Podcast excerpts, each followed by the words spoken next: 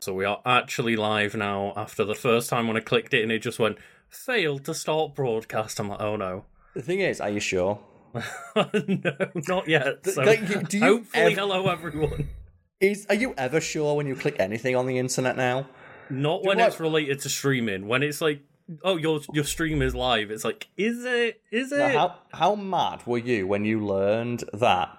Um, like they keep making software like worse because computers get better. Because you know when you're like you're a kid and it takes like four minutes to boot up the internet. You so think, they used to have happen?" to optimize things. But now it's like every time they develop like new hardware, they just think, well, okay, we can just tax your software more. And it's like, no, that's I want the hardware to outpace the software so it just works Mm-hmm. instantly. Yeah, it's like just you know what? If I've got the capability, if I've got like 64 gig of RAM and just like an eight core CPU, just attack my PC with just making the hardware do all the hard work. It's like every time you get a phone, you get a new like now you get a new phone, and it's like, oh, it's one percent faster. It's like it should be like fifty percent faster. What the fuck? Why?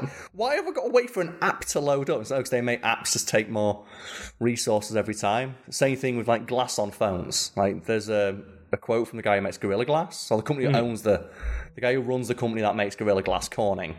And they're asking like, why do phones still scratch? It's not our fault. Every time we make better glass, Apple rolls it thinner.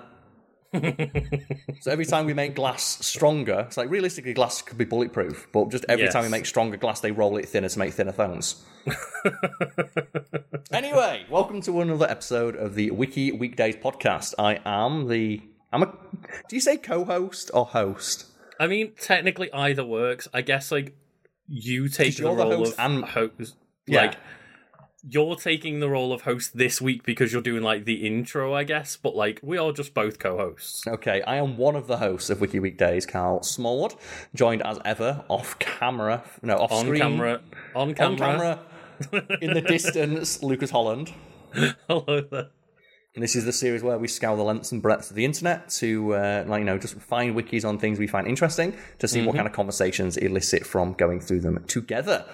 And Lucas, I believe it's your turn first this week, and it's just it's hard to, like, it's pretty difficult to not. Oh, sorry, it's pretty easy to say what you're going to pick this week just based on the thumbnail for this one that I can just see in front of me.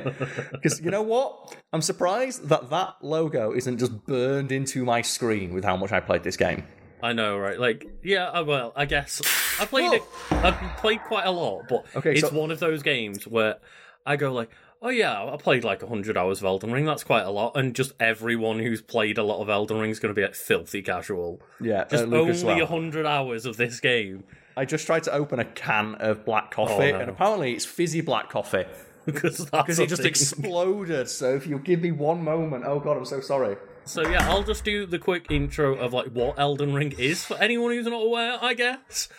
Um, Elden Ring is a 2022 action role-playing game developed by From through it Software. It was directed by Hidetaka Miyazaki and with world building provided by fancy writer George Railroad Martin. That's his real, real name, right? I don't know. I've just just heard joke, him referred to as Railroad Martin so many times. with it's just- trains. That's, uh, the that's thing. what refer to him as now. Lucas, my response to that has got to be, was he? So have you ever actually like asked George R. R. Martin like how much is you right? And he's like, eh. Uh, you know what? I, I like I just scribbled a few notes down on a napkin and just handed it to Miyazaki one day. Like, and that note just simply said, and it was souls to runes. And that was it. Done. So yes, um, you know, thank you for everyone joining one in an Elden Ring discussion. I will say that my first initial thought, because uh, to date the podcast, like a Shadow of the Erdtree trailer just came out. Like we haven't heard about this DLC since like a year or two ago, and Do it's like, That's how it's done. yeah, it's We just know you want it. We don't care. We're just going to work on it. we're just gonna wait. We're gonna keep just plowing ahead, doing when you know we'll release it when we see fit. But I was thinking of like, oh well, I'll, I'll go check out like a specific character. Obviously, my first thought was Malenia, You fool. and then I realized that I've played hundred hours and not understood like a minute of the lore. So I was like, let's just discuss the game itself. The lore is completely incomprehensible, and that is entirely by design. It's Miyazaki when he was asked, like, why do your games not have much, like, you know, direct storytelling? Why is it all, like, inferred? Mm-hmm. And his answer was, like, you know, I'm not very good at reading. oh, right. Like, okay. Yeah. I Yeah, thought it's- I- I'm pretty sure he's something like he's either dyslexic or just like really just found reading to be a struggle. So I wanted to do all his storytelling visually. I with thought his answer was like, inferred. "Oh no, I wanted to provide content that like Elden Ring lore YouTubers could do for us instead." My my favorite thing about people who make content like Dark Souls and Elden Ring I think it's like VaatiVidya is like the most famous The, one. the most famous, as Like, he- far as he- I'm I, aware. I think to the point where like they were being asked to like consult on like the translations for guides and stuff. Every Mm-hmm. video they do, they say this is just my interpretation, and then people quote them as gospel. Mm-hmm. When discussing the thing, it's like no. The whole point is that it's supposed to be inferred. It's like the universe was created in a way where you can, you know, you're supposed to read it for yourself and take your, take away your own um, Mm-hmm. uh, ideas from it. Yeah, and as a Destiny player, it's very similar. There's a lot of like uh, lore YouTubers out there, and like my name is Byf, the most popular one over there, and like a lot of them, their videos are the same. Of like, this is how I've read the lore, and this is what like my theorization of the lore is. And then people are like, well, if you go watch that video, it says this about the lore. It's like, yeah, that's that's a good idea about it, but their name, it, like their word, isn't necessarily gospel, as you said. Like, Mhm. But uh, yeah, I just didn't really ever do a deep dive on Elden Ring lore. I just went, this game is fun to play. Yep. I really enjoy there's a playing lot of this cool game. shit in this world. Yeah, the world like looks cool as fuck. And oh, apparently I'm burning down a tree. I didn't realize that was happening. Oh, I'm some- fighting some big golden monster. Cool. There is some cool shit in that universe, and that's one of the beauties of it is that you can take as much or as little from it as you want. Mm-hmm. Where Yeah, totally. like a very strange feeling to like talk about, and then have someone say, "Well, you know, this one YouTuber tells you what it is," and you go watch the video, and they say, "This is just my interpretation." Of course, feel free to take your own. And then people hear that and go, "Well, I'm just going to say everything that you said. Mm-hmm. So, I'm going to become that guy and just repeat everything I hear a YouTuber say and say pretend that's my personality." uh, yeah, I did mention like I, you know I put about 100 hours into my save file. Um, I didn't really pay much attention to the lore. I was just mainly in it for exploration and gameplay and stuff. yeah, and I played like um basically like you know instantly went in on that meteorite staff build because I'm a coward that isn't very good at Souls games. totally valid way to play. Yeah, totally. Um, and you know did a lot of multiplayer on bosses and stuff like that. Like Absolutely, totally legit totally way to play. valid way. It's a game system. Use it as much as you want. Um, anyone Karl- who's like anyone who's like that who's like oh it's cheating or like playing as like you play on easy baby mode it's like sure Mm. the And- game doesn't give you a chance why should i give the game a chance Yeah, exactly. The game is built to fuck you over. I might as well fuck it over as back, you know. But um I was just going to ask, what is your kind of summation of your experience with Elden Ring as far as you can remember? um, it's one of a couple of games released recently that just grabbed me not many games where this happens and like you know the older i get the less this happens with media in general where it is just like elden ring got it downloaded it booted it up and first of course you get like you know the all dark, dark, dark, dark, dark, and then Bandai Namco comes up and you're like, oh god, it's like get flashbanged by Bandai Namco. Every time it's like, oh god, it's one o'clock in the morning, calm down. Mm-hmm. And after I got past that, it's like I played it till like four in the morning, woke up in the morning, and had to like, you know, start doing fact fiend stuff and went, really want to play some Elden Ring. Mm. And then like, you know, rushed through my workplace some more Elden Ring. There's, there's only a couple of games where that's happened. So I think another one is God of War. Mhm. Well, I played God of War and I woke up and I'm like, kind of want to play some more God of War. And then Baldur's Gate, of course. Like, I was going to say, that- like, that was extreme with Baldur's Gate of every, like, uh, it's very rare you go to bed as late as I do, but it was like every night with Baldur's Gate. Karl's awake at like 5 a.m. when I message him something. It's like, and just I am playing some Baldur's Gate.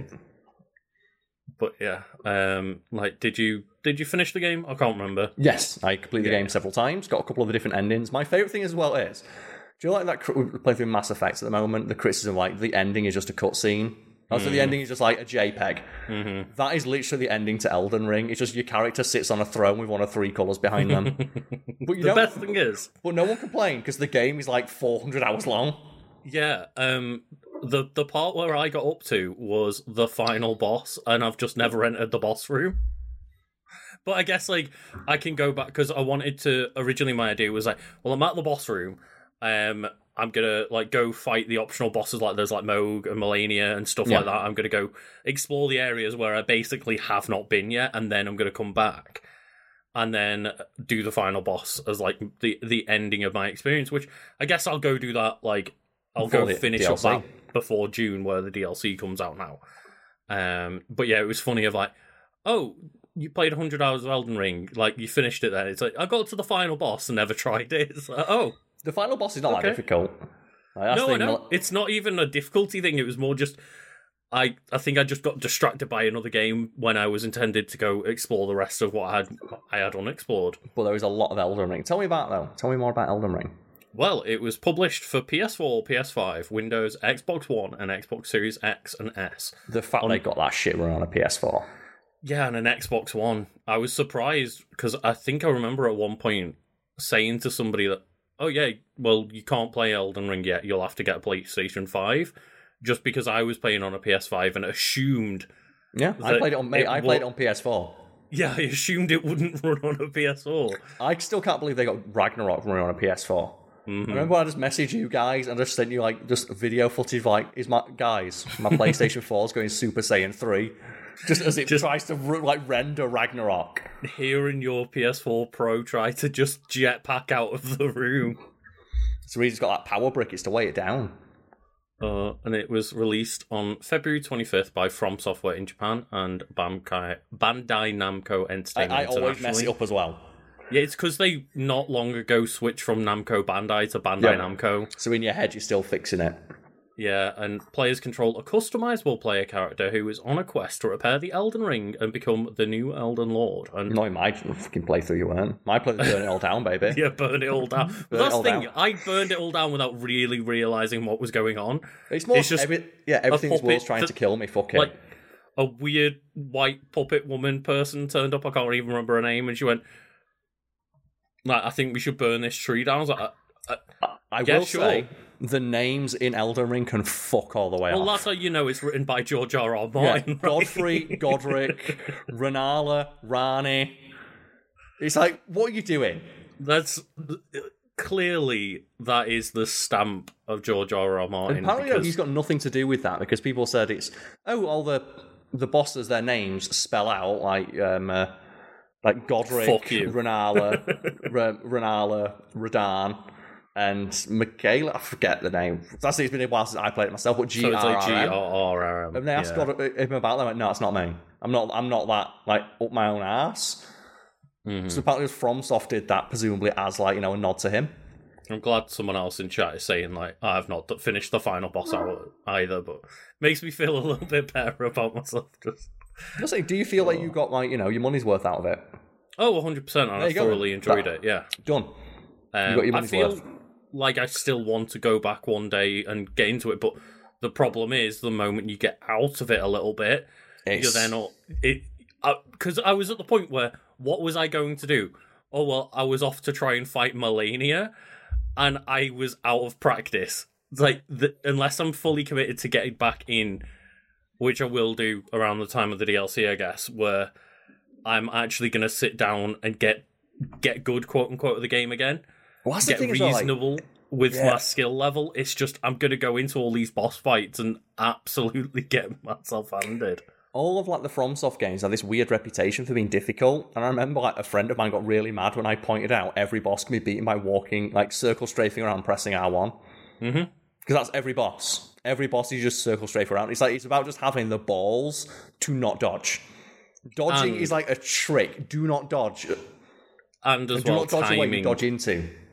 timing on everything. Yes, everything is just timing. It's always four four.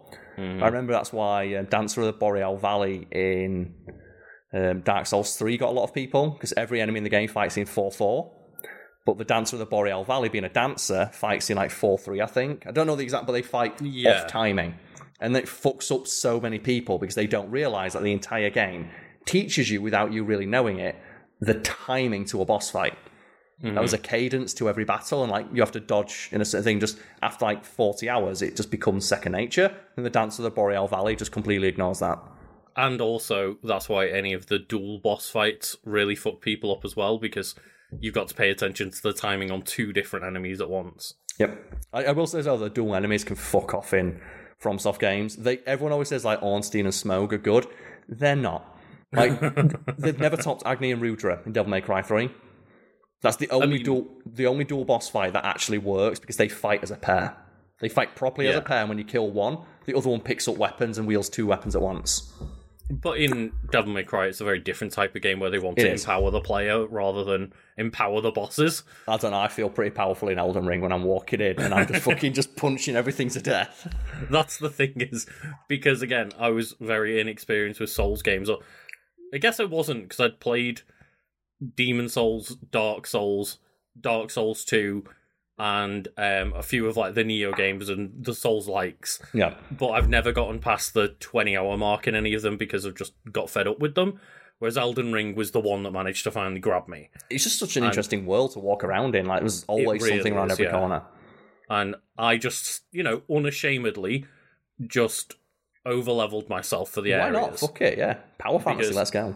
I just wanted to explore that world. That is what I was really in for. Is didn't necessarily want to be completely challenged by every enemy. I wanted to explore this cool world and get transported along all these different areas and you know go into like a floating island with a tornado in the middle of it and shit like this. It's I want to very experience the very world, cool. yeah.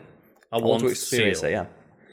And So- I just remember going into that um the Godskin duo fight, and Oh, everybody that, that was fu- everyone hates that fight. That everyone hates that off. fight. But I just walked in and just one shot them both, basically. Like not one shot them, but I just did it in one clean, easy run with a summon, and was like, oh, that was really easy. I don't know why everyone was complaining. I realized, oh, I'm probably just so overpowered at this Yeah, point. like, is the Godskin duo has a literally broken hitbox on one of their attacks. And the Hmm. fact that once you've killed one, it respawns, that can fuck off. I think They have a that's joint what, health pool. One thing that really like I looked out on. I think is that I just killed them both right next to each other. You got a good pattern, yeah. Yeah, so I just managed to kind of be over leveled and look out in a bit of a combo where I just got away with that fight not feeling completely bullshit for me. It's like the um the it's like I think it's like the rumors of my demise have been greatly exaggerated. The room the stories of the difficulty of like the Souls games are greatly exaggerated by people who just seemingly want to inflate the size of their EP. They're not difficult, they're punishing. They're 2 very distinct things.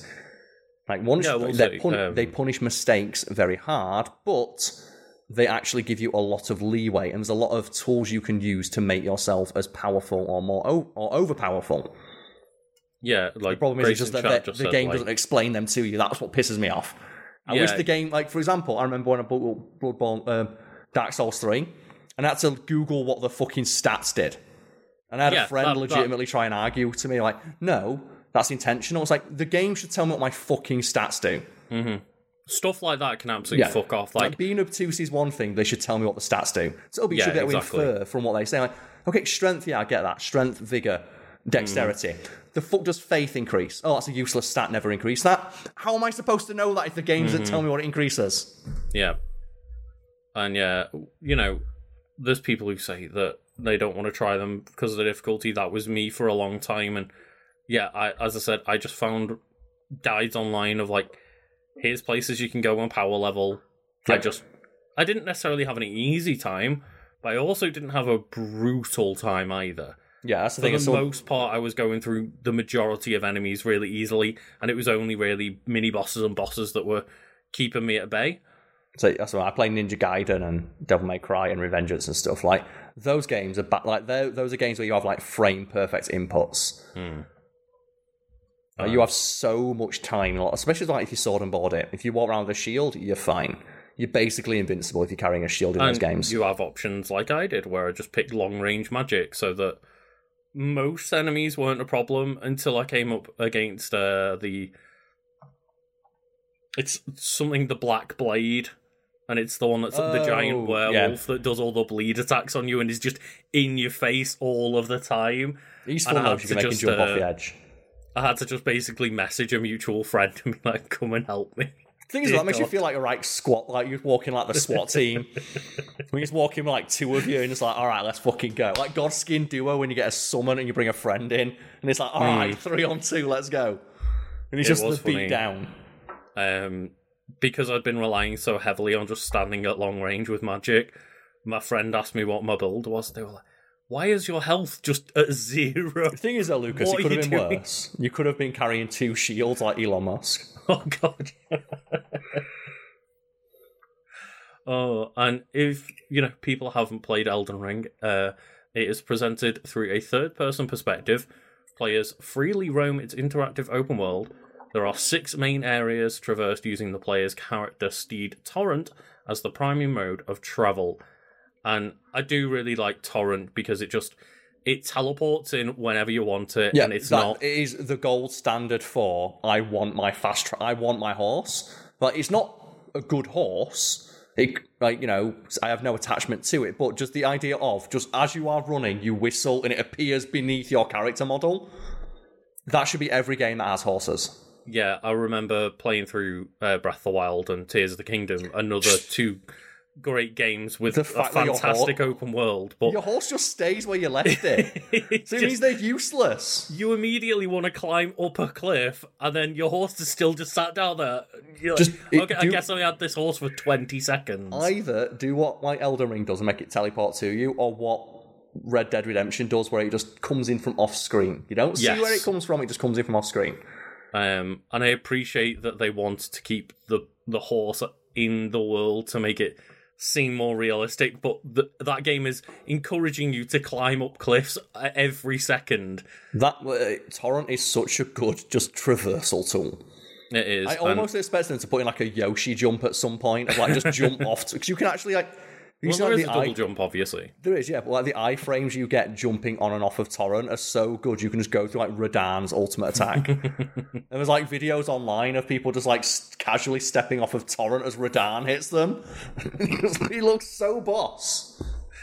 And I know in Breath of the Wild, the DLC did have a uh, teleport harness, but No, no, that not- was not present in the main game, and it wasn't present in Tears of the Kingdom, as far as I'm aware. So just always just give me the option to not have my horse stuck at the bottom of a cliff somewhere. I just want my horse to fly. yeah, and um, yeah, linear hidden dungeons can be explored to find useful items.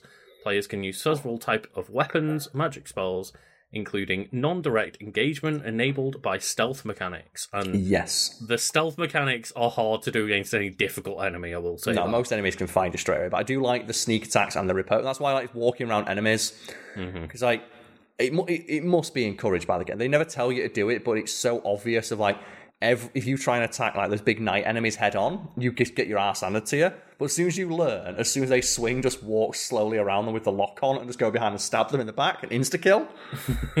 now that first area, you know, like the eight knights, is just such a good place to just level up right? and yeah. like just grind out like getting good weapons and stuff.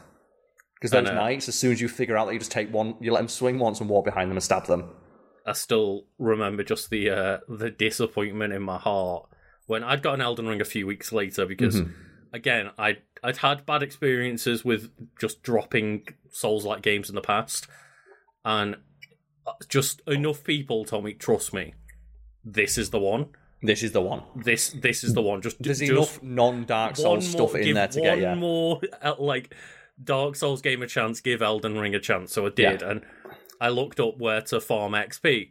It's like, oh, just go to this area with this weapon and shoot out like this golden wave of damage to kill them all in one go. And it turns out that was like post killing the Ah. final boss end game XP farm.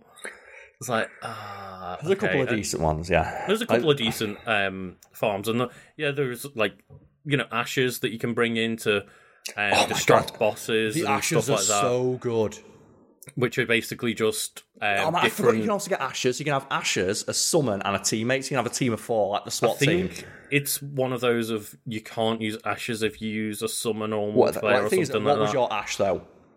Um, Like, for a like- long time, I just stuck with the wolves and powered them up. Okay, because there's a couple. That's the thing as well. I remember people saying, "Oh, they're not fair." It's like, no, man, it's part of the game, and clearly some bosses were designed to be fought with someone distracting them.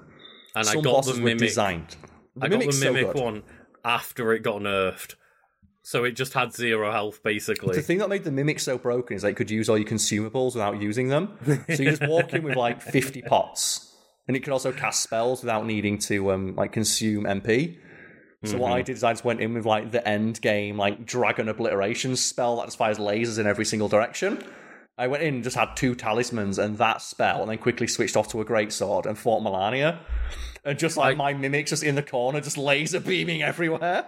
I just remember I bought the game digitally and got really upset when I found out that the Hoarfrost Stomp and the Mimic and like these really OP things got nerfed because I was like, is there any way to revert my update and go back to Oh, 1.0 yeah. and just get easy mode for me? No. whole Frost no. Stomp was so good as well because it went through walls. Yes, yeah. It was so broken. But that's even still broken as all hell stuff in there. And yeah, the one thing I will say for everyone, you know, listening, just um there are plenty of things to make the game easier. The one thing that I will say, if you don't want to go in and just get annihilated, is don't enable PvP. Don't enable PvP and also carry a shield. Just carry a shield everywhere. Just go get. I mean, me- I had a fine time without a shield. Just medium buckler shield with a. They have hundred percent damage, physical damage reduction. Like every fight against a knight is now you take zero damage.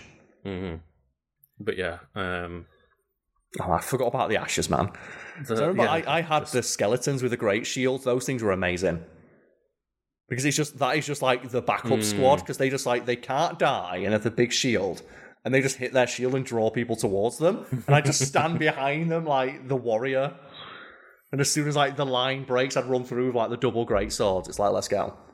And that is the thing, is just when you find a, a nice, easy build that you work with and overpower yourself and I like absolutely overlevel yourself, yeah. get stupid ashes and stuff like that, and call in friends that are really high level to help you. It it can be a relatively easy experience, especially since the big difference for me was that this one was open world. So You if could just there were if you things you were struggling struggling around, just go and explore the open world and level up for a while. just fuck off somewhere else. Yeah, and I absolutely adored that every time they released a patch, it was just they made everything in P- PVE stronger. Mm-hmm. Because like fuck it, you're playing against like everything just got stronger, with the exception of some like weirdly broken stuff, and then everything in PvP got more fair. Well, the Yeah. PvE, who gives a shit? Of course, we're gonna make stuff stronger. Like they made like lightning track better and like blood do more damage. And it was like fuck yeah. I just remember the first time I turned on PvP. Um, I think I can't remember. I I did it by accident in some way. It might have been that I'd summoned a friend into the world and that activates PvP or something like that. Yeah. And just somebody came in with the dual bleeding whips and just annihilated my life. I will say I did do that for a little, bit. not only PvP, but against like some of like the enemies that I just did not like. I was like, how good is twin pole twin bleed pole arms? I went, oh, this is broken as fuck. Yeah, yeah. Like twin bleed pole arms is so dumb because it hits like if you do the jumping attack with them, it hits eight times, which procs bleed twice. It's like there you go. So against like big enemies, you just run up and jump and just go whoa whoa whoa, whoa and just you scissor them down. It's great. I also will give props, by the way. I've just we're only on like the fucking starting two paragraphs still, but I basically just wanted this as an excuse to talk about the game for a little bit. So good. It's such a Um, good game. Props to whoever's written this Wikipedia page because they've already got the release date of Shadow of the Erdtree in this Wikipedia. People and Wikipedia do like not fuck two around. hours after the trailer came out. I did like though. Um, there was a great um, tweet the other day of, "Oh man, we're now on day three of Madame Web being released without anyone putting the plot on Wikipedia." so that's the thing. That's how you know it flopped. There's not even someone who could be asked to go and put the plot summary on Wikipedia. no one remembers that film.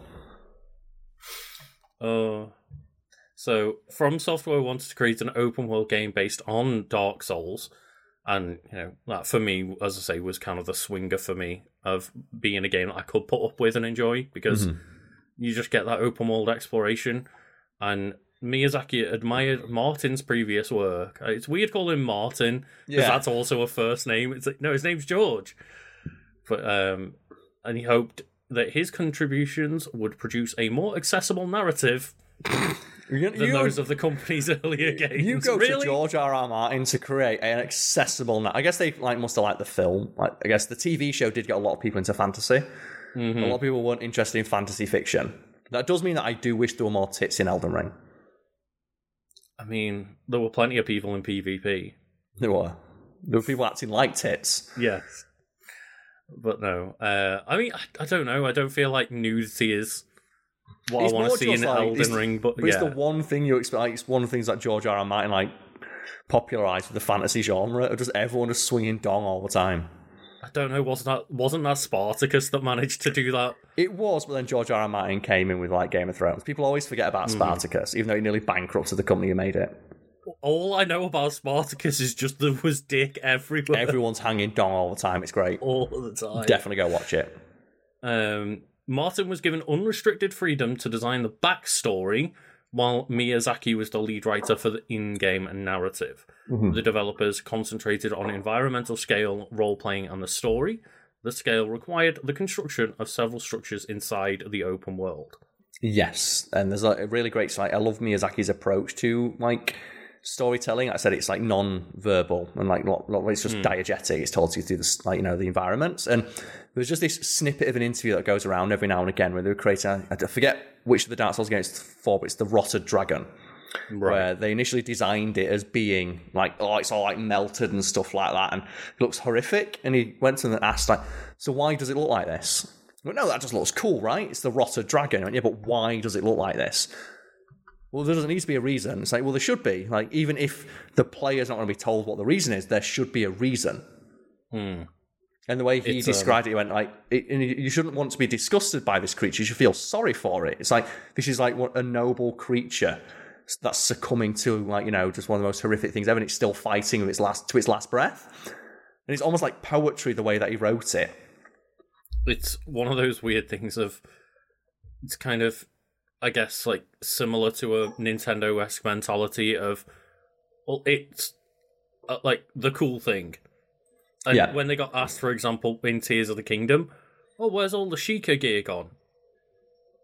The- Nintendo just didn't really have a proper answer, and they're like, we don't, we don't really know. know. It just went. Is that we didn't want it in this game, So we got rid of it. therefore it's not It's like and the the inverse, isn't bullshit Yeah. answer of like the like they just said I guess it just disappeared after it served its purpose. Well, it's like the God of War one, isn't it? Like, what happened to all the gear we made for you in the previous game? I used it. I just went through it all. But you can believe that with Kratos, whereas You can, yeah. there's not even a single drop of one line in Tears of the Kingdom. Where did all the Guardians go? Where did all this technology disappear Ah, to? it's fine. It's gone. Fuck it. It's more fun if we make new things, which it was. Yeah. But speaking oppo- of Tears of the Kingdom, It's like opposing philosophies, but it still works. Mm-hmm. Speaking of Tears of the Kingdom, though, Yes. it was funny where both 2022 and 2023 had a game where all of a sudden you realised that there was an underworld that was the size of the entire overworld map, Oh, man. and people just say it happened for the first time in Elden Ring, where you know, you go, you It managed like to go into the underground. times in Elden Ring. Yeah, There's like like, four oh my god, times where you go, wait a minute, there's more of this game? Like when the And just- entire world builds down and the entire map just changes again. Yeah, and it was so funny. Of within just basically a year of one another, we got two separate games where all of a sudden you went, "Wait, there's even more of this game! Holy fuck! How big is this thing?" It's like, why is there like, why am I bumping into enemies I've never seen before? Why am I finding items I've never seen before? Why are there weapons I've never used before? Mm-hmm. Like, why do some weapons have a 1% drop rate from enemies that you only encounter at one point in the game at a certain time of day? I just it says here, you know, Elden Ring received critical acclaim for its open world gameplay systems and setting, with some criticism for its technical performance, which is fair. Um, Fair. Didn't run the won, best. it won several Game of the Year awards and sold over 20 million copies in a year. And I will say that both me and you do have to just eat crow on that one of people being like, Elden Ring is going to be like the biggest game ever. No, we- and- we were like, no, it's going to be some. We're like, oh no, it'll be popular in like the Souls community, I'm sure, but it's not gonna pop off and be this massive game that sells 20 million copies. And it, it was in the Hey. end, and fair play. I game. fucking enjoyed it. I'm, I'm willing to admit and remind people that I was wrong about that for the sake of just, you know, I don't care because it was really fucking good and we got a fantastic game out of it. reminds me of one of like, my favorite lines from The Simpsons, which I think just completely just just demolishes that mindset of like trying like, aha, caught you out. Where it's the episode where like Mo goes and gets plastic surgery to look handsome, and he goes to hmm. like a casting lady who said he was ugly. And he goes, aha, well, you called me ugly, and now look at me. And the lady just goes, well, that's why pencils have erasers, honey. Let's sign you up. Yeah. Fair, fair. It's just like, he's like completely taken off guard of like, yeah, okay, I was wrong. Now, like, you know, I'll accept that. Let's move on. Mhm. What's to be gained by us arguing about that? Let's move on.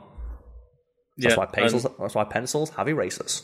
that's the thing is just obviously Dark Souls has been admired for years, and it had been very successful within a relatively niche audience.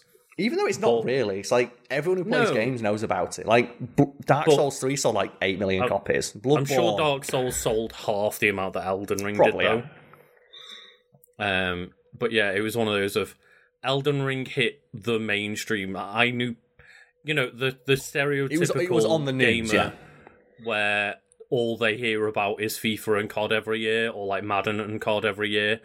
Like there were people who I knew that play games like that that were asking me about Elden Ring. Should I get into this Elden Ring? It's like it's pretty good.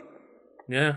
So it's one of those of just yeah, it it managed to hit the mainstream in a way that Dark Souls hadn't in the past. And Dark Souls, as we say, was very popular from Dark Souls onwards. Like Demon Souls was really the only one that really didn't hit very much Hey, at the start. Are you forgetting about King's Field? Well, that's not a Souls game, though, is know, it? are you forgetting about Ninja Blade, the forgotten FromSoft game that fucking sucks? I did forget about Ninja Blade. Ninja. I bought Ninja Blade thinking it'd be like Ninja Gaiden and returned it that afternoon. Mhm. The entire game is a quick time event. I went fuck that. I will argue there are games that can do that relatively well. For example, I don't think it's the best game ever, but um, I really had a good time basically watching Asura's Wrath for a few hours. Everyone always tells me you should play Asura's Wrath, Karl. You'd really like that. You like character action games, like yeah, but that's not a character action game. It's a cutscene where you press buttons. it's it's an anime with QTEs, yeah. Yeah. and I've seen all the QTEs on. I've seen the the cutscenes on YouTube. What there's no playing it would not be any The- different to watching it being played. gameplay elements that aren't like mash buttons is are platforming. really boring padding, and I'd rather just watch it as a movie. It's cool as fuck. I really enjoyed Asura's Wrath. Everyone always tells me like it's that thing of oh you'd love this. It's like you don't know why I like this character. You don't like, know why I like this genre. It's a very poor game in that genre, but It's it not is a a, very cool anime. Yeah, it's not a game. Yeah, Like, like, need- just- it's, it's a visual novel. They need to just have made that a fucking. Uh, uh, just make it a small anime series of It's a like visual it's like eight episodes long. Yeah, Imagine when you watch it, like playing a visual novel or like a Telltale game. It's about the Mm-hmm. same level of gameplay as a Telltale game. yeah. So when they say walking simulator as an insult, like that's a walking simulator, but you're walking really fast. Let's say no, no hate against the game, but it's like Yeah. it's just I don't enjoy that kind of game because Mm-hmm. if I'm going to play a game like that, I want a good story, and the story's terrible. I mean, the story's all right, and I think the action is very good, and the gameplay is very boring. Yeah, It's like I'm yeah, in it for the just- gameplay, mate. Exactly, yeah. That's the problem is when people are like, oh, but Asura's Wrath's really good. It's it's not It's a very re- good game. it's really just hype. really cool. Yeah, There's a difference between why I get excited like fighting Armstrong because, like you know, that fight you have to be on the ball. hmm Um, yeah, uh, mentioning in chat, just wish they'd do a Tenchu game. Yeah, after seeing Sekiro, wish From Software could do like a Tenchu style game. We've mentioned that before of just No man, bring Uh, bring Ninja Blade be back. great. But, I mean, just give a fucking the the thing that everyone wants that's a Souls fan is just give Bloodborne sixty frames a second, make it man. run. Joe, you mentioned like technical issues. I have to mention this. It's one of the funniest things I ever saw. When mm-hmm. Bloodborne came out, like the level of dick riding for From Software was so real that people were defending it taking a minute and a half to load by saying it's a deliberate choice so that you have time to think about the mistakes that you made. It's like just admit that it's poorly optimized. Mm-hmm. You Like know people- what I want when I'm fighting a boss and it absolutely tears me apart? I want to be back in there within five seconds. Yeah, I want to be beating my head against the wall because that's the thing. I have I- no problem beating my head against a brick wall. I just don't want to have to like you know wait forty seconds before I'm allowed to do it again. Yeah, that um, It should be like that. Maliketh the Black Blade or whatever it was called. That fight in Elden Ring, that was the one for me that I beat my head against the wall the most.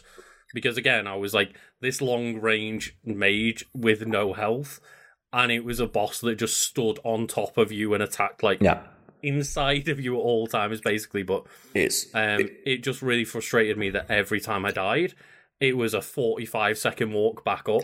It's the num- my number one complaint about that series, and people defend it to the death, and I hate it. It's like, no, that's your punishment for making a mistake. It's to help you learn. It's like, what am I learning by sprinting in a straight line for a minute and a half straight to get back to the boss fight? How is that? Why that minute and a half that I could just press a button to restart? Or just, you know, at least in the, the soul sense, just put me right outside the door Put me time. outside the door, and just every time I've heard it explained, it's like I understand what you're saying, but that's a stupid explanation. hmm So, oh, it, it's you know, it's to help you learn. It's to punish, or you can go back and change your build. It's like they make it a choice, like they do in Elden Ring. Of you can revive at the statue, or you can revive at the shrine, or whatever it's called. Yeah, something like that. Yeah. It's like they have like the pseudo checkpointing thing, don't they? Where if you die next to one of those like revival shrines, it'll just be next to the yeah, I door. can't remember quite why with that boss specifically. It might have been that I was going back to summon people, and It's you could only do well- it from like the campfire or whatever it's called. The Maliketh one is where you got to walk up the um, uh, the bridge with the knights on it. Yeah, but you could easily run past them. You can, but you see that that knight can shoot through the wall. of course. I do like all the Uh. videos of like the people like try to cheese the AI, and the AI like just teleports towards you. It's like no, I just I I think shout out to one of the best moments in that game of you just oh you finally enter Liurnia from your you know after doing the tutorial and stuff. Yeah. And basically the first enemy you see is Is- just the knight on the horse. that's such a souls thing to do. It's It really such a dick move. And at least in the open world you can just run away You from can run it. past it. Yeah, I, I got hit by it, went straight away and killed in one hit, and went okay. So this is the boss you come back and kill. This Yeah, is the one exactly what and I I ran did, over yeah. the hill, and a dragon attacked me. Went, okay, so I'll go the other direction then. and I got into a little tunnel, and there was like a weird like wolf man in there, and he was all right, and I killed him. Mm-hmm. And when I was, then I saw a knight, then I went back to that knight, and he still killed me. I went, okay, I need to do a bit more leveling up. And that's that's when I spent just ten hours in one field farming XP. Just let's go. No wrong with it. I mean, it wasn't 10 hours, but you know, it would just get to that point where as soon as I died too many times, I went, okay, time to just put a podcast on and go grind XP for a couple of hours. I just like when you could stack all the stuff because I used um, when you found out you can put like the the gleaming glint blade phalanx onto spears, and I got like the big lance, and I put like that ash of war on that. So I'm just constantly running around everywhere with just like seven like glowing uh, swords behind me because they'd stay there until an enemy appeared, and they'd just basically be like it's a cheat thing of like there was an enemy in that bush. Yeah. I just, I, I remember my first experience of getting the, the meteorite staff. Of, oh, what you have to do is go to Caelid, and Caelid's quite difficult, and just go on um, on your, your mount and just sprint past everything. Just run past everything. pick it up and run out.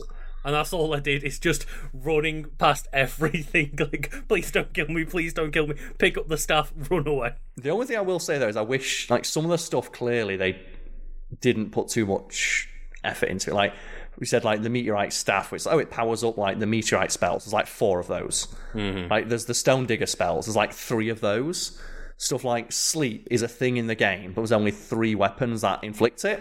Hmm. And he's like sleep, and it's like, but sleep works on every enemy in the game, including like Malenia. But it's Right. only only one weapon applies it. It's like there's a couple of things that either don't put that in or expand upon it. Yeah. was a few And- things that felt a bit half-assed. Or like, why can I dual wield like a sword? To get the dual wield moveset, I have to dual wield the exact same weapon. Why can't I dual wield a sword Right, and a short sword? Because that mechanic's in the game with the uh, the samurai sword and the like the wakizashi. That's Mm-hmm. the only weapon where you can dual wield a sword and a short sword. Why can't I dual wield a short sword and a sword and still get a dual wield moveset? Yes, yeah. Like put weapons into like rather than having stat like rather than having like sword, short sword, dagger, katana, just have sword. And then have Yeah, and- big weapon and colossal weapon and just have That's them the thing. mix and Just- match. You know, for every amazing thing in the game, there there is small complaints here and there and Like, everywhere. that was one that pissed me off. Of like, if I want to use the Um, dual wield moveset, you have to dual wield the exact same weapon type. You know, no game is perfect, but Elden Ring was certainly a very fantastic game. Oh man, I had so much fun, mate. I had so much fun just bullshitting when I just equipped just the dual spiky cestises. and I just went around and I just built like the fucking just punch everything to death build. Because it looked See, amazing. Made That's you the like thing such is, a don. I, because I was just so scared of Elden Ring as a concept of a game. Just I basically spent what maybe half of my playtime just doing the same thing of just meteorite, meteorite, meteorite. And you still had fun. I did have fun because I wanted to see the world. That's Exactly, yeah. what it was for me. That was my enjoyment. And I think one of the things they could have really benefited from in Elden Ring is putting in, do you know, like they put in that mode in one of the Assassin's Creed games where it's like, I don't know, it was tourist mode, I think it was, where they hmm. just basically just put, okay, you can't die, and you can just roam around, and here's like a bunch of notes from historians about all the areas you're visiting. Oh, yeah, those, those versions are really cool. Give me that in Elden Ring, and give me like director's commentary. I mean, I would love more games to be able to give director's commentary. It was a, a very cool idea. Where unfortunately the whole thing was only maybe it maybe took about half an hour to get through or whatever. But in The Last of Us Two remastered, where here's like a couple of little sections that were cut from the main game, and Yeah. here's some commentary of why, and that stuff is fascinating to me. I, I would love that more. in like Elden Ring. even if it was just every game had a half an hour section and it doesn't even need to be that necessarily playable like the last of us 2 remastered was just here's like a video going through some cut things and explaining some director's notes and going through the area and being able to toggle like commentary and stuff Yeah, so it's like you get up to it, and it's like, okay, so why is it that's fucking the absolute? Is it is it Godrick or Godfrey with the lion? It's Godfrey, right? think it's godfrey I Whatever. like- it's so hard it, to has remember been a while stuff like like the guy with the fucking lion. It's like okay, so we made this guy the biggest chad in the fucking world, and we just made him power drive lions for no reason because he looked boss as fuck. yeah So I will say that is one of the best line readings in the People make fun of it when he was like, Warrior! Like Hoarah Loux. It's like, I want to get off Hoarah Loux's wild ride. When he just power bombs you. I was gonna say Hoarah Loux's the guy at like the throne where he just starts power bombing you Yeah, all it's where like yeah. he just casts off like his things like I want to fight you as I was a warrior, yeah. and he just power. And it's like, why is that move set not in the game? Give me that guy's move set. Give me the just- power bomb. because I remember when um, I did like Maliketh the Black Blade with my friend, uh, with our friend, like Yes, they said, he's not my friend anymore. no, they're like a mutual friend. Um, it's like they just said to me, "You know that you're right near the end of the game," and then we went and did like the Hoarah Loux battle as well, That's and so like the two just before the the final boss, and they were just sitting there aggroing Hoarah Loux and tanking power bombs for me as I was there, like meteorite though.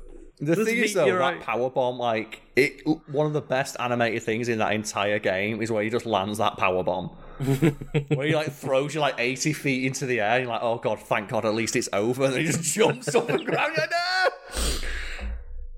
Like, there needs to be a mod that just puts that inside a steel cage. Oh god, that'd be so rough. Just why? Where's the actual in-game thing of oh 50 Horaloos versus Malenia? I've seen there's that guy who does that where he like puts I forget it's like Beyond the Bear or something where they just glitch the game to make like enemies fight each other. The one that I like, I, I guess we could end on this of the, the one of the funniest fan community jokes about Elden Ring I love is the very first guy you fight, like the soldier of Godrick.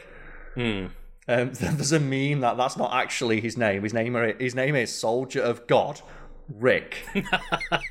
so they just say like, actually, he's super, the super secret ultimate final boss, and he's just Rick, the Soldier of God. And he's like, he doesn't have a life bar, he has a patience bar, and then he leaves. So people are like, um, that's some Marauder Shields final Yeah. boss energy. Yeah, There's like there's loads of mods out there of like if you just go onto YouTube and type in like Soldier of God Rick, you'll find people who modded him to have like every move in the game and a million HP points. He just teleports everywhere. Oh dear, oh dear. It's like But can yeah. Soldier of Godrick beat 40 Malenias? And it's like, wow, this is really not fair for Malenia. Maybe we should put a few more in. I loved watching those videos, or just here's every dragon in the game fighting it out. yeah, and it's like just the little worms, like little, little little worm. I love it. Little lava worm. And then Soldier of God, Rick, right in the middle. It's just one of those things. He's so stupid that you've got to love it. Soldier of God, Rick, and he's just a guy, and that they play out the final boss music when he walks in. and I love that one of the oh. mods is if you try and use bleed on him, you instantly die. it's like that's how you do it. That's how you do it. I can't wait to play more Elden Ring. It's gonna be so good. I, I hope Soldier of God Rick comes back. The thing is, that, that, like everyone's coming back. If they're not doing like Malenia two, because they're gonna have to do like Malenia in a prime. Well, I, I, I, I wanna I'm fight every really, boss in their again, I'm not really familiar with the lore, but I think the DLC is about Malenia's brother. Uh, But I want to fight every it boss in their prime. well, they literally, they're making a Malenia sequel. Yeah, I want to fight every boss in their prime before the rot Hmm. set in. Like, I want to fight Radahn before he had to use ninety percent of his power holding up the sky. yeah. That's like just the little bits of lore of like that seeps out of like, oh yeah, Radahn uses gravity magic to float on his horse. Oh, And if you actually yeah. look at him when he jumps into the sky, he actually uses gravity magic to hide his horse under the ground. so you see his horse go. "Whoop." There's little things like that.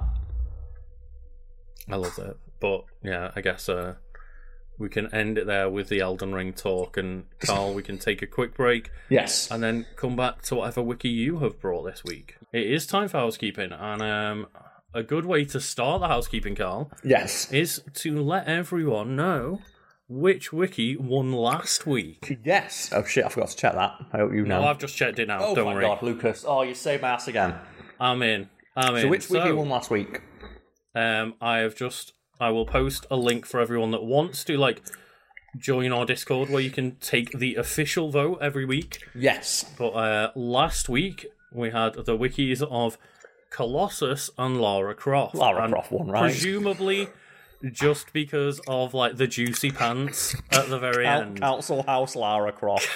just Lara Croft House Raider House Raider won handily, so we had a vote of ten to twenty six. That's the. I was just like when I was like just editing the little short for that. I was giggling the entire time. Council House Lara Croft. So good. It's great. It's fantastic. So yeah, um, if you want to join the Discord and get in on the vote for each week, then you can always, you know, go join our community Discord over there. yes. But you can also, you know, like chat with us, ask us questions, and just give us like wiki suggestions for the future that we may or may not take. always remember that. Yes, we're always ultimately going to pick things we want to talk about, but Mm-hmm. you know, you never know. You never know, indeed. And like sometimes it's just a little. There's been a few suggestions so far where it's just been a reminder of like, oh yeah, that's something that I like that we've never talked about. Yeah, Yeah, because more than anything, it's just useful to look at. Like, have we talked about this or not? yeah. Because there's a lot of wiki videos. There's also That's the thing wikis. is, nearly every single topic I pick, we have to like, well, I have to at least go and just give a quick like Google search of like wiki weekends this topic, Yeah. just to check if we've done a video on it already or not. Um, if it's anything like Fact Fiend, where it be? Didn't you talk about this once before? It's like tangentially five years ago. Yeah. well, thank you everyone for watching live, and Karl, for those who are watching live, Yes. uh, do you have anything that you would like to plug for us all? Yes. So, thanks to you, Lucas, because I thought I missed it. There was an announcement a few days ago that the um, uh, the 11 year anniversary of Metal Gear Rising Revengeance had occurred, and I was like, oh no, I missed it. I missed the 11 year anniversary because last year for the 10 year anniversary, I streamed for it, and I said on that stream I'd do the stream again when like you know the 11 year anniversary rolls around. It turns out the 11 year anniversary for the release in the european union where we are well not anymore but in europe where we are In Europe, yeah. is today. So after this stream ends in about half an hour i will be doing a playthrough of the boss rush of that mode because i'm feeling a bit better. I've been ill for like the last week or so. I'm feeling pretty mm-hmm. like pretty much on top of it now. So in that vein i'm going to crack open this beer because in about an hour or so i'll be playing metal gear rising revengeance for the people watching and listening live And that will be over on your Twitch channel, is that correct? yes it will be twitch.tv Okay. forward slash karlswood I'll post that in chat for everyone who's watching live as well. yes Um, so just you know, obviously, I know that people are being asked to go from like watching on YouTube live to watching over on Twitch, but that is the link that you can go follow Karl on Twitch, where he will be shortly after this podcast finishes going Yes. live to celebrate the Metal Gear Rising I thought I. European I was like, no! And then you were like, no, Karl, it was released in Europe on the 21st. It's like two days later. So I thought I was like, that's still back in the era where games didn't necessarily release globally at the same time. No, they did not. It's also back during the era where just, yeah. Just yeah, Yeah. just Yeah. yeah, good, good. Yeah. You're still on that recovery wagon. Wait till the beer's gone down, then I'll be fine. Oh dear, but for you'd like to plug yeah. one for her? yeah, I'll plug uh, my Twitch as well, of course, and that's just Legend of Kanto on Twitch. Um, and I will tomorrow at 10 p.m. UK time. Uh, it's currently seven o'clock for people who want to do that uh, change along in their heads. But um, yeah, I've been going and doing some like po- Pokemon Scarlet and Violet rank battles online just to try and ease myself into the world of um, competitive like Pokemon double battles at Just VGC. s- slowly seeing you become just the meta whore. Well, that's the thing. Speaking so of you know trying to make my life easier, I've um I've been slowly admitting that maybe I'm not going to win like tournaments by just using a little Charjabug. Because the plan is for you to ultimately go to tournaments and stuff, right?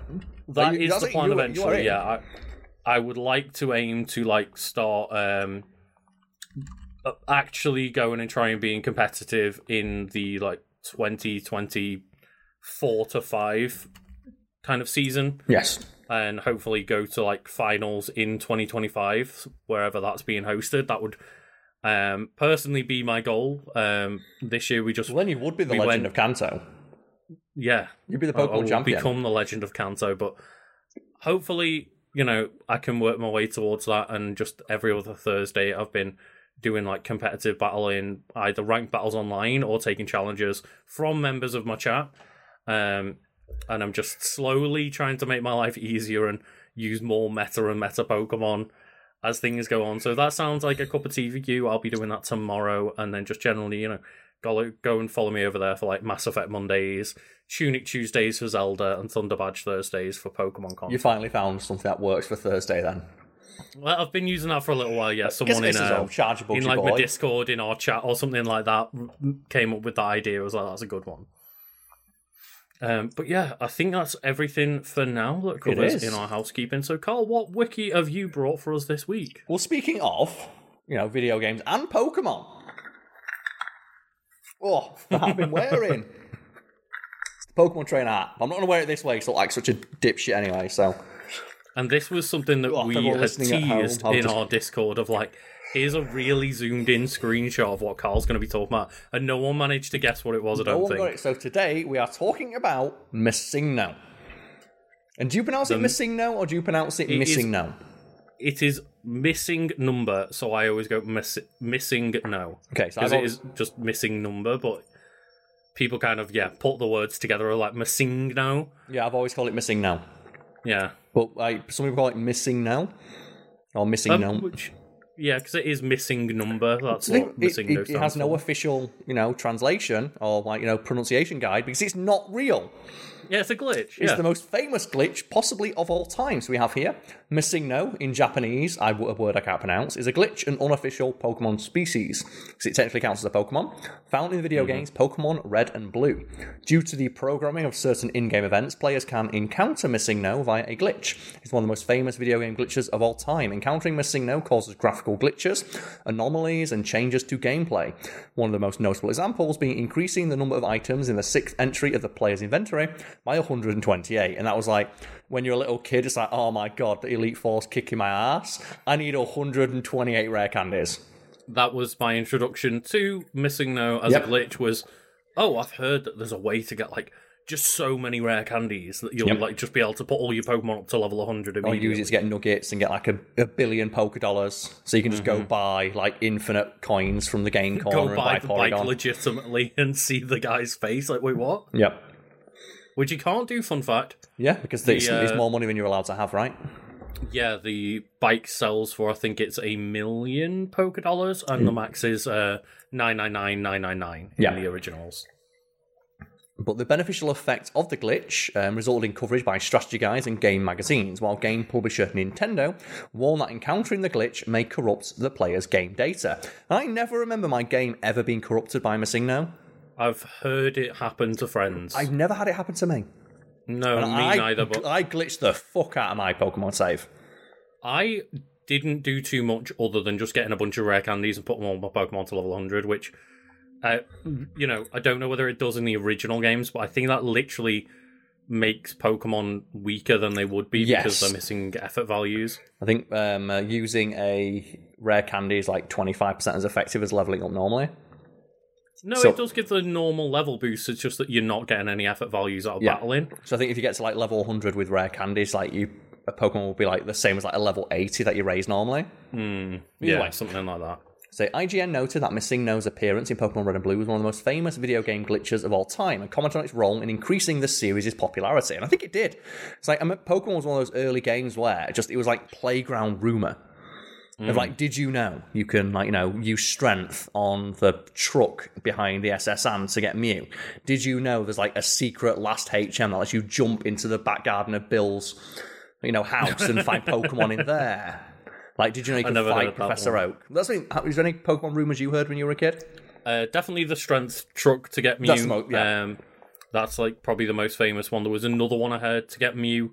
Can't quite remember what it was, but it wasn't like the the actual glitch that you can do it. But there was another one where it's like, oh yeah, just do these random set of events to get Mew. Um, the po- battling Professor Oak, I heard quite a few different ones. Um, battling the guy that shows you how to catch Pokemon as well. Yeah, was he like was meant to be like a super secret boss, like a secret super boss. Um, and yeah, as well, I heard how to revive Gary's Raticate. Yeah, but that's, but that's like more crossing into like fan theory stuff as opposed to like. yeah, of course. And I'm not the biggest fan of the fan theories because when you try and discuss them online, people always act as if they are canon, and they never have been and never been confirmed.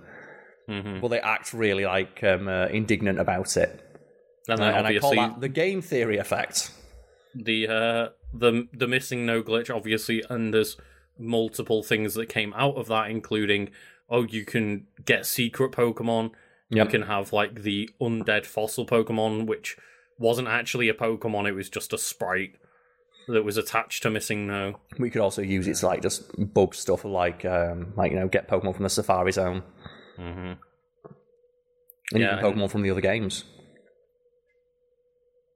All right. Just they're in the game's code, aren't they? You get Pokemon They from Blue in Red and Pokemon from Red in Blue. Oh, I see what you mean. I thought you meant like Gen 2 Pokemon or something. I no, was like, no. how would that be possible? Like unique Pokemon to Red and Blue could be found yeah, in each sure. of the other games because they're in the code. It's just the program not to appear anywhere in your world. Are you telling me, Karl, that they split the game into two for no reason? It's the fact that they got away with that.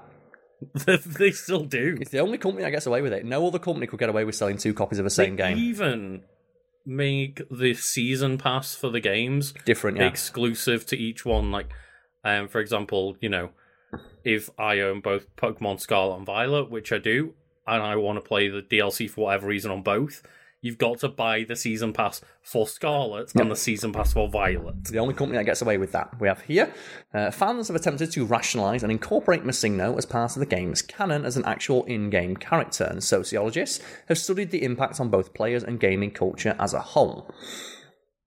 Hmm. That's the thing. It's like you know, it's uh, like a, a literal meme, like in the classical Yeah. academic sense, not just like you know a funny picture with text on it. A meme as being like an idea that is passed along, much in the same way um, uh, you know a disease would.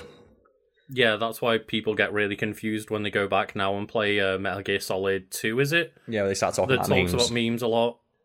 And it's meme comes from like yeah, a, a An idea that is passed along, yes. Mhm. Additionally, references to the glitch and the circumstances around it have appeared in all the games, such as Vampire Survivors and The Binding of Isaac. So there's like references to it in other video games. I do not remember what the references in Binding of Isaac, and I've played a lot of that It, game. it does note what they are, so maybe we'll get to that in a moment. We have the history mm-hmm. here, developed by Game Freak, published by Nintendo. The series began in Japan in 1996. The release of the video games, as mentioned, Red and Blue. In these games, the player assumes the role of a Pokemon trainer. And you got to catch creatures called Pokemon. I love that they are explaining it as if we don't know what Pokemon are, because on Wikipedia they kind of have to. You might, might have no idea what the hell a Pokemon is. Like Danny DeVito.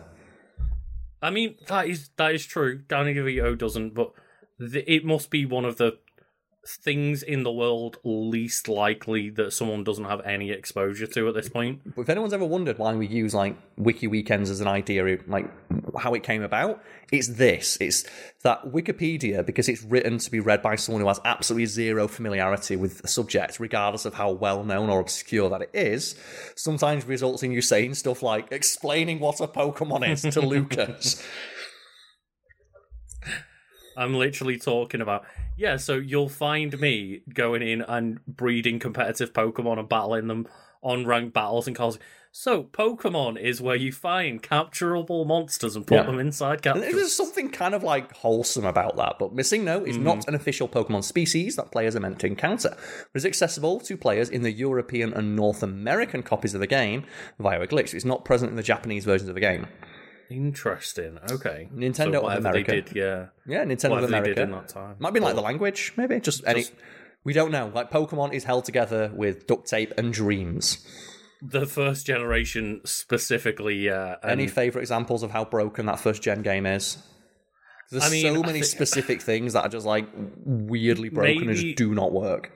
Maybe my favorite one is the fact that there's um, the move focus energy so which good. improves your critical hit ratio that is the description of the move Yep. and in generation 1 the way that it works is that it works the wrong way and sets your value to critical hits at zero Yeah, because it increases it too much, so it rolls over all the way to zero. So it, it- the move that's supposed to increase your critical hit ratio literally means you can never get a critical hit after it being used. It is literally useless as a move. It is detrimental to your Pokemon. and there's many things and obviously uh make people maybe don't know is that pokemon red and green came out in um japan first i think it was two years before red and blue did over here and then mm-hmm. there was pokemon blue that came out to be more closely representative of those in japan and yeah it's that weird thing of generation one technically has like three or four different steps of like well they had like red and green and then blue and then red and blue and then yellow Yeah. But it says here the company warned that any. Oh, also, Nintendo of America first documented the events that caused Missingno's. They actually told you how to encounter it in a hmm. issue of Nintendo Power in 1999, warning any contact with it, even if you do not catch the Pokemon, could easily erase your game file or disrupt your graphics. And it's just, we don't want you fucking around with the game. Don't mess around with it. and also it's probably just we don't know what this could fuck up. Yeah, that's the thing. We don't want, like, it. I never once had any issues with it. Like, you know, As I say, I do know people that did though. it got a bit fucky when I had like a 100, level 128 Kangaskhan. Yeah, That new like Sky Attack. You can catch like a level 255 Pokemon, and then when it gets enough level to XP up, it goes down to zero because it evolves hits. into a Weedle. It's dead weird. it's just it's very very strange glitch. So I imagine that they just went this fucks with a lot of programming. We, we don't understand it. we don't, don't know if it. it can corrupt things. Well, the glitch was not removed from the 2016 re-releases of Pokemon Red and Blue on the 3DS Virtual Console, so players can still encounter Missingno. Huh? You can't take it out. you can't take out also like Pokemon are going to fucking patch something out. They barely Yeah, patch but- their own games now. They're going to patch like a 20 year old one. that's the thing. They can't make Scarlet and Violet stop having bugs in it, but you I think the like for example the Mew glitch, the missing no glitch, like They're part of the game. Can't you can't take them out? They're, they've such a cultural impact at this point that it would be blasphemy to take those glitches out. Well, speaking of which, Lucas, we have here a description of how to encounter Missingno. And do you remember the steps you needed to take? Let's see how ingrained this is. Do you Again, remember the I- exact series of steps? Or, you know, just I didn't- there's multiple ways you could do so.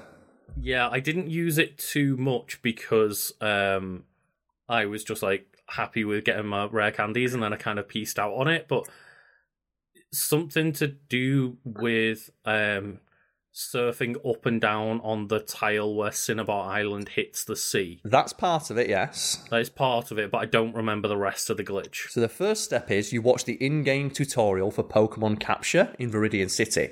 So that guy who teaches you how to catch Pokemon because he's not had his coffee yet. And then you fly Oh yeah, yeah. to Cinnabar Island and you surf up and down the eastern shore of the island until Missingno appears. And that eastern shore is like, ooh, excuse me, is like really weirdly fucked up because something about the game's code there is whatever area you were just in, Pokemon from that area would appear on that side of the island. So one of the things you could do is go to the Safari hmm. Zone, immediately fly to Cinnabar, and you could encounter Pokemon from the Safari Zone on that side of the island. and it would be you you're able to surf because it's the tile where you jump onto your surf Pokemon Yes. But you're still in Cinnabar Island, so you don't go into the new route Mm-hmm. where the water actually is. You're still surfing, quote unquote, on Cinnabar Island. But games let the game is like, oh, you should encounter Pokemon here. Where's the last area you could catch Pokemon, and just puts that those that pool of Pokemon in. So it's one of the ways you can like you know guarantee to get a chance here because that way you don't have to wander around the Safari Zone. Just go in once and go there, and you can just use like Ultra Balls or Master Balls to catch it. But it may be a Chansey that's completely fucked. It may be. It says that these events manipulate the game's random encounter system to generate Pokemon with an invalid identifier. Each area within the game assigns values to a data buffer to represent the Pokemon. Blah blah blah blah blah blah blah. Says, however, some areas do not overwrite the data in this buffer, so data from the previous area is used. So that's how it functions essentially. It's just Cinnabar Island does not update where you're supposed to be catching Pokemon. Yeah, because there's able to- no encounters available in Cinnabar Island. And the reason that the encounter with the old man fucks it up is because that is technically like a weird pool of Pokemon because that guy's got to find a Pokemon. But it's always like that same Weedle that he catches. Right, yeah. And just something about just interacting with that guy and then flying to the island that doesn't just messes stuff up and is like, here's just a garbled mess of code called Missingno. Yeah, it's just, you know, one of those many oversights in Gen 1 where they didn't particularly think there would be any reason for people to be speaking to that guy and then surfing on a spot where you can't find Pokemon normally. And it's yeah, it's one of those things about like you know game testing that they've got to do. Of just, I remember like watching a few like um, uh, interviews about it. Of like people always think, oh, game testing, you just play video games all day. It's like, no, it's like you, oh, it is, but you might be playing a game you don't like, and it's if even if it's a game you do like, it's probably a really bad buggy version of it. And there's people and say, also, you're probably most of the time either given a specific bug to try and replicate or you're you know in a ver- like what you're given like say one level of a game Yeah. and it's don't try and play this game it's try and break the game in that like Just one location or one fuck level around and see what happens. Basically, Mhm. we, you're being paid to fuck around and find out. In regards to Missingno, just no one thought to do it, the series of steps that someone had done to find it. But you know, when you've got a million billion people playing a video game, chances are almost everything's going to happen. Yeah, and that's exactly why you see that uh, when a game comes out and hits 10 million players in day one, and people are like, I can't believe they didn't see how glitchy this game was. They had maybe they, maybe they had 50 people playtesting that game, And just the exact 50 series people yeah. playtesting that game is n- like even if they were doing that for five years, that's instantly undone by the amount of time that 10 million players can put in in a day. Exactly, yes. But in regards to Missingno specifically, a captured Missingno, because it does function as a Pokemon, though the game does kind of get messed up if you try and catch it, is functional as a Pokemon, appears in the game's Pokedex as number 000, meaning it's like kind of like this dubious honor of like what is technically the first Pokemon, because it's either Oh. Kangaskhan, because that's like the first one they made for the game. It's either Clefairy, because that was the first one implemented. It's Arceus, because that's like the god of Pokemon, or Mew. There's like various arguments of what do you consider to be the first um, Pokemon. I believe Rhydon was the first Pokemon that was drawn for like the manga. And likewise, and you have um, Missingno, also- which is literally zero zero zero. Well, that honor also goes to Victini. When they introduced Victini, Which the became- victory Pokemon is like they put it at zero zero zero in the uh in like the black and white dex, I think. And here's one of the things that kind of messes it up as well. The games classify it as a hybrid bird slash normal type, even though the category of bird type Pokemon was cut from the game before release and replaced with flying type. hmm It So commonly you can appears. tell it's just oh sorry, Yeah, I was it's- gonna it's say you can tell code, it's just leftover boggle jogging just like here's a bunch of like random code that may have been just left in the game that's been thrown together by accident. Yeah, and I will give a big shout out. It's not often that I like, you know, recommend other content creators, but I will give a shout out to the content creator Big Yellow, who've done a really hmm. great series where they imagine if the glitched Pokemon, because there's actually dozens of glitched Pokemon in Pokemon Red, Blue, and Yellow. Missingno's mm-hmm. the most famous one, but there's a bunch of them that are either in the game's code that can't be encountered or can be encountered via more obscure glitches. And they just did a big review of like, imagine if you could play these Pokemon, how useful would they be? And they go through like the move sets that they have and how useful they'd be based on their stats. And some of them are completely useless and some of them are broken as all fuck. Because there was like Can one that just has like maximum 252 attack, but like zero HP. Yeah. I was gonna say, can you imagine if just your um like Lance, the champion, and someone comes in and just starts throwing like, "Oh, is a level 255 Rhydon at you?" You're like, "That what? The maximum is 100." It's like, "No, no, it's- it's 255. Don't worry about it." It's like Lance, are you going to complain about someone evolving a Pokemon too early, a Pokemon at wrong level with your like illegal Dragonite? Multiple illegal Dragonites. Yeah, I still love the theory that the reason it's an illegal Dragonite is he caught it in like the Dragon Caves. So just the Dragon Caves dragons evolve quicker. Oh, right. Okay, yeah. Yeah, but we have reaction and reception. Calling Missingno a programming quirk, Nintendo warned against encountering it, saying players could have to possibly restart the game from the beginning to remove any glitches that might, you know, it caused. Despite Nintendo's warning, information on how to encounter Missingno was printed in several magazines and player guides due to its perceived positive effects, you know, increasing the number of like the items that was number six in your inventory by 128. That was very mm-hmm. beneficial, like to have a, a hundred master balls, for example. Yeah, you you can essentially either have because you can obviously replicate it over and over, so you can have use it for infinite money, infinite master balls, infinite rare candies. Mm-hmm. You can instantly break the game with just one glitch. Infinite, infinite TMs. Because remember in like po- Oh, Gen yeah, 1, true. TMs were one use only. And you couldn't, you didn't have like separate bags for TMs and um, battle items and recovery items or anything. It was just all one big joggle bag at the So you could use it to just get like, you know, an infinite number of TMs. Like you want to get like, you know, teach every Pokemon you know Earthquake. That was the only way to do that. it says here that some players even attempted to sell tips on capturing Missingno for up to $200. And that's such a 90s thing, isn't it? Of like selling tips. yeah. It's like when Pokemon cards became a thing and people were like just getting mugged on their way home from school for their Pokemon cards.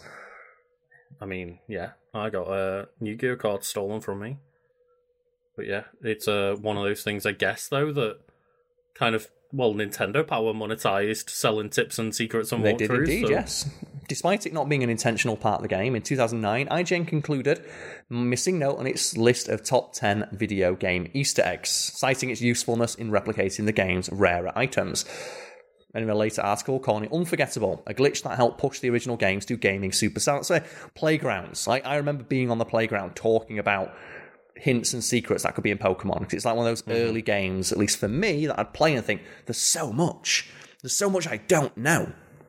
It's one of those things where, um, you know, I play a lot of Zelda games and stuff on stream and talking about, like, oh man, how did people figure this out in, like, some of the older games? And a lot of it is just, well, your mate on your the playground told you you were all batting, battering your head against a wall all weekend trying to find secrets, and then you all met up in school on the playground and told each other, or you, you all went to work that next day Yep. And and that's said like I've been figuring out like uh, go bomb this spot on the wall in this area and you'll find something. It says that, yeah. Like um, in 2007, um, a paper co authored by sociologist William Sims Bainbridge and his daughter, Wilma Bainbridge, then a cognitive sciences student, referred to Missingno as, and I quote, one of the most popular glitches in video gaming history.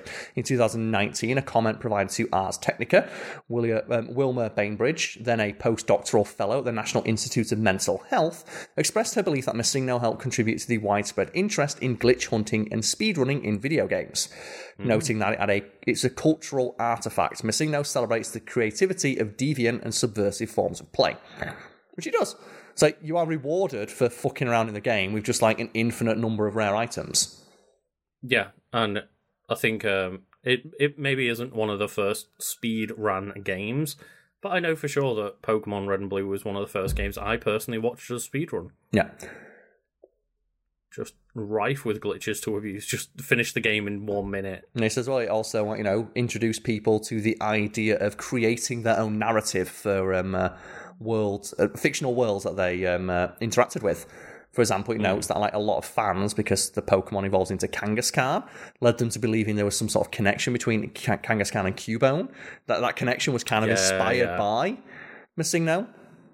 That there was always that rumor that maybe Marowak actually evolves into Kangaskhan and it was removed from the game, and that's why, you know, okay, Cubone kind like without a skull kind of looks like what would be the baby Kangaskhan inside of the pouch Kangaskhan. And that's I like that. So they say like you know Missingno helped create this idea, like you know people just formulating their own fan interpretations of the media that they consumed. Mhm. because they'd encounter this thing that wasn't intended by the game, and then they would justify their own reasoning for it to exist because there was no official explanation.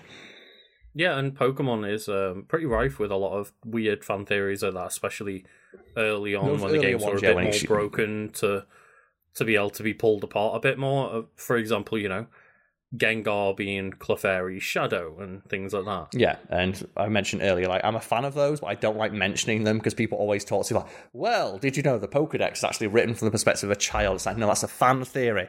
It's never mm-hmm. been officially confirmed by Pokemon. And it's a fun fan theory, but when people treat that as gospel, yeah, It's like, no, technically the only thing that the game tells you is that this information on these Pokemon is correct. You have be- to take the game at face value. Yeah. Yeah, it should be taken as correct in the game and as the game presents it. It's not ever told in the game that it's written by a child or that there's any reason to doubt what's written in the Pokedex. It's just it's a world where you know fantastical things exist. hmm And we have here finally the game Vampire Survivors. This is what you were curious about, Lucas. Added a playable character named Missing No, which featured randomized stats and a glitch graphical appearance. See, I was curious about the uh, It meant- Binding of Isaac one. That one's on next as well, but I'll go through this first. Originally only unlocked by modifying the game's code, a method was later added, requiring the player to enter a glitch location and kill 128 of the enemies that spawned there. so a reference to the original glitch. Then we have Missing No is also referenced in the game Binding of Isaac as Missing No, an item that will randomize other items found on each level of the game, as well as their attributes while held. Oh, right, okay.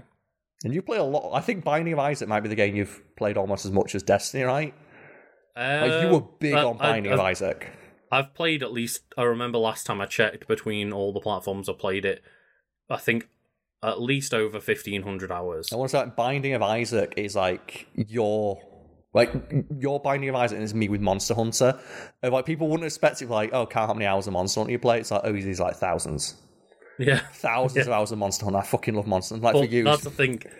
Between all of the different like items and pickups and trinkets and things like that in Binding Isaac, there's like thousands because of all the Yep. DLC and content being added to it over the years. It's mind-boggling how many things there are to interact with. You just game. never encountered Missingno. I might have done, but there's just so many things that you know. There's items that I'll do hundreds of runs and not encounter. But yeah, what? That's just like you know a quick wiki article on that. But I just thought it'd be fun to like delve into our past because it's weird to think of like you know just how collaborative it was back then. Because there was not really anywhere else you could go but just your mate on the playground, and they could bullshit you so hard, and there's nothing you could do about it. There's many, many hours that I've spent, especially with Pokemon, doing glitches that my friends told me about that turned out to be completely fake. And who knows whether they knew it was fake? The best ones are those ones where. Uh, they were like in like official magazines where it's like, oh yeah, delete your save. like, it reminds me of a. I saw on Twitter the other day. There's a guy who's like, "Oh, every now and again, I like to just submit fake news stories to those like shitty celebrity gossip rags online." And just is a screenshot of like like Bryce Dallas Howard helped me put my shoes on at the TSA line. It's like it's like that, and it's like I'm just gonna make something up and see who believes it. Just nothing particularly Nothing, harmful. nothing Just harmful. yeah, it's just some weird little random rumor of like, yeah, Bryce Dallas Howard just helped me put shoes on. It's But like, it's- it's who's more- gonna care? It's completely harmless, but it's such a weirdly specific thing. of like, yeah, do you know like a secret HM in the game lets you jump into Bill's back garden? I remember that because I tried looking for it for so long. Well, the rumors like Ash's dad's in the game somewhere. Hmm. Obviously, like, it's not Ash in the game you're playing as, but like when you're a kid, like you think it's the same game. You think it's Ash. It looks like Ash. Exactly, yeah. And we were watching the anime at the time that the games came out. That's why it was such a massive Pokemania hit Pokemon. That's over what they in it. like North America and Europe because they realized that Pokemon was kind of you know doing well, and they were developing. No, no, but uh, the, like in the Japanese release, it did pretty well. But then they you know formulated this entire push where it's like we'll get new better versions out. We'll have the card game ready. We'll have the anime ready. It will be this just multimedia conglomerate that we're going to just annihilate the world with all in one go. Those kids' parents' wallets will never see it coming. hmm Like fuck them. Yeah. Um, yeah, that's another one. Um, just someone says in chat, just like trying to find the Triforce in Ocarina of Time. I heard many, many different things were just oh yeah, you could definitely get it doing this and this and this, and it, not none of that ever existed. So there's a lot of like fighting games as well, like secret characters. Especially like Mortal Kombat. Mortal Kombat was really bad for it because they actually did put a lot of secret shit in. And there's mm-hmm. like Mortal Kombat 1, 2, and 3. There was like 15 different versions of each of those games. Like everyone always think, oh, Reptile. Reptile's in Mortal Kombat 1. No, he wasn't. But like, and then he wasn't even in the version of. Do you know, like people know you could fight Reptile? There's versions of the game thought- where Reptile wasn't in there. I was gonna say, I thought in Mortal Kombat One you could fight Reptile. Nope. Oh, man. Because Yeah, they didn't that's put it into like you know a later arcade release. The the Well, I, I was thinking Mortal Kombat One arcade. Yeah, At the earliest release, he wasn't in there. But obviously, because Oh, people heard about it, they'd go and play it, and it's like, and you know, you don't know which version of Mortal Kombat you're playing when you're like, you know, 11 years And old. You just know it's Mortal obviously- Kombat. the uh, classic Ermac thing of the Error Error macro. macro. Skarlet, that Um, was another one. There was a female version of the Red Ninja. They made that canon like 20 years later. Mm. But yeah, I think I think Mortal Kombat One was at some point in the arcade m- versions like you could fight Reptile but not unlock him, and then an Ermac thing would appear on screen every now and then. Every now and again. Counter. And then Ermac came in and and like, people would be like, "Well, what does the counter stand for?" And it's well, clearly, if you get the counter to a certain amount, then you you unlock Ermac as a character, and it's like, no, that was just an error macro counter, Yep. More for like I think the arcade machine owners and stuff. like Noob Saibot. It's like Noob Saibot. It's like, oh, he's like a weird smoke ninja. It's like, no, it was just a glitch.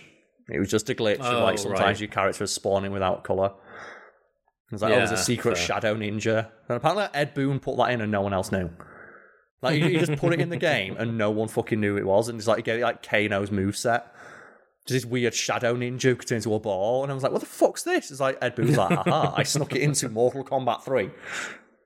Well, you know, speaking of which, um, in Pokemon Generation One, the the rumor is that no one really knew that Mew was put in the game apart from one developer. Yeah, just like there was a little bit of like space left on the code is the old story, isn't it?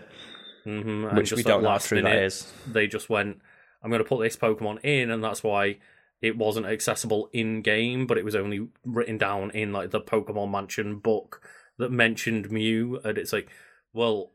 You know, I'll secretly put in Mew without the rest of the development team knowing because it's only a small team. And now it's like this urban legend almost.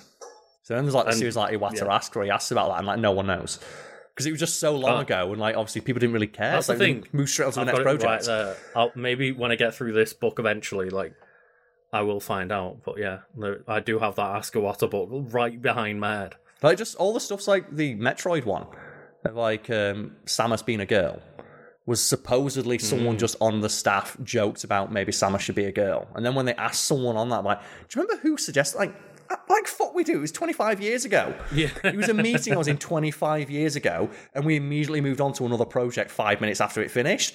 We don't mm-hmm. remember what we said in those meetings, but then obviously the telephone game of history likes simple stories. You like simple stories with a clear narrative and a satisfying mm-hmm. conclusion. But yeah, a lot of the ones where you want to ask developers now of famous glitches and famous things. Well, how did Mew actually get in the game? Is that, We don't know.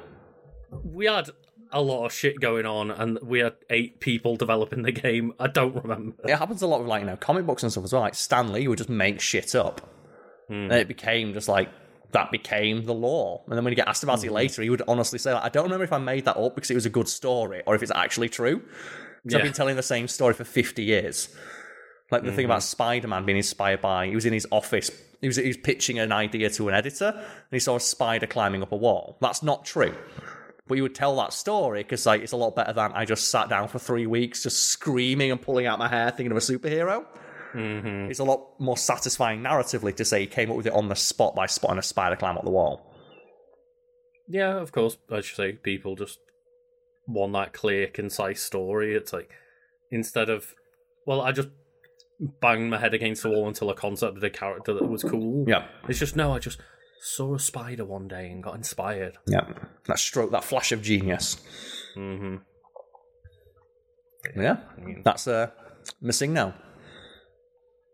Yeah, one of the, as you say, one of the most famous, if not the most famous glitch of all time. I struggle to think of a more famous one. Maybe the swing set in GTA 4.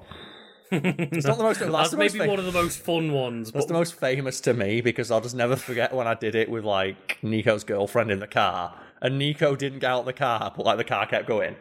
And then after like ten seconds, it just come up. Your girlfriend has broken up with you, and I went, ah, "Okay, that's fair." Because it's like you just went into like the atmosphere, and I was like, "She'll be all right." And then just come up ten think- seconds I later, think like if- she's if, broken like, up with you. You had launched me. If you had launched me halfway across Manhattan, I don't think I'd be speaking to you again. It's Charles. cheaper than a taxi though. It's- But I just remember that came up of like, "Ah, she'll be fine." Your girlfriend has broken up with you. Like, fuck. I Fair. always love those of just jumping out of like you know that car or like of speeding helicopters and stuff and trying to just land in one of the swimming pools. No, it was great. Like, why is every swimming pool four feet deep in this world? why can no one afford water? Oh, but yeah, I mean, I guess we'll uh, end it there today. It's Right. been a fun discussion as always, and uh, let us know which one was the most interesting discussion. Yes. by letting us know which wiki won this week. You can follow the Discord linked linked below to go and like, you know have that discussion or continue the discussion in our private Discord. Yes, I will recopy that uh, just for people watching live Do it. and post that in chat. So if anyone wants to let us know the, oh god, that did not copy properly. Oh, I love when you accidentally copy paste something wrong. You're like fuck. Yeah. So let, let me just copy, paste, and then uh yeah. So if anyone wants to let us know officially which wiki won this week, I'll be getting that poll up in the next like couple of hours when I've edited the audio version and everything for everyone. Uh, so yes, there will be an official poll in the Discord below. Well, thank you all for joining, and I hope everyone has a lovely time. Yep. Cheers, everybody.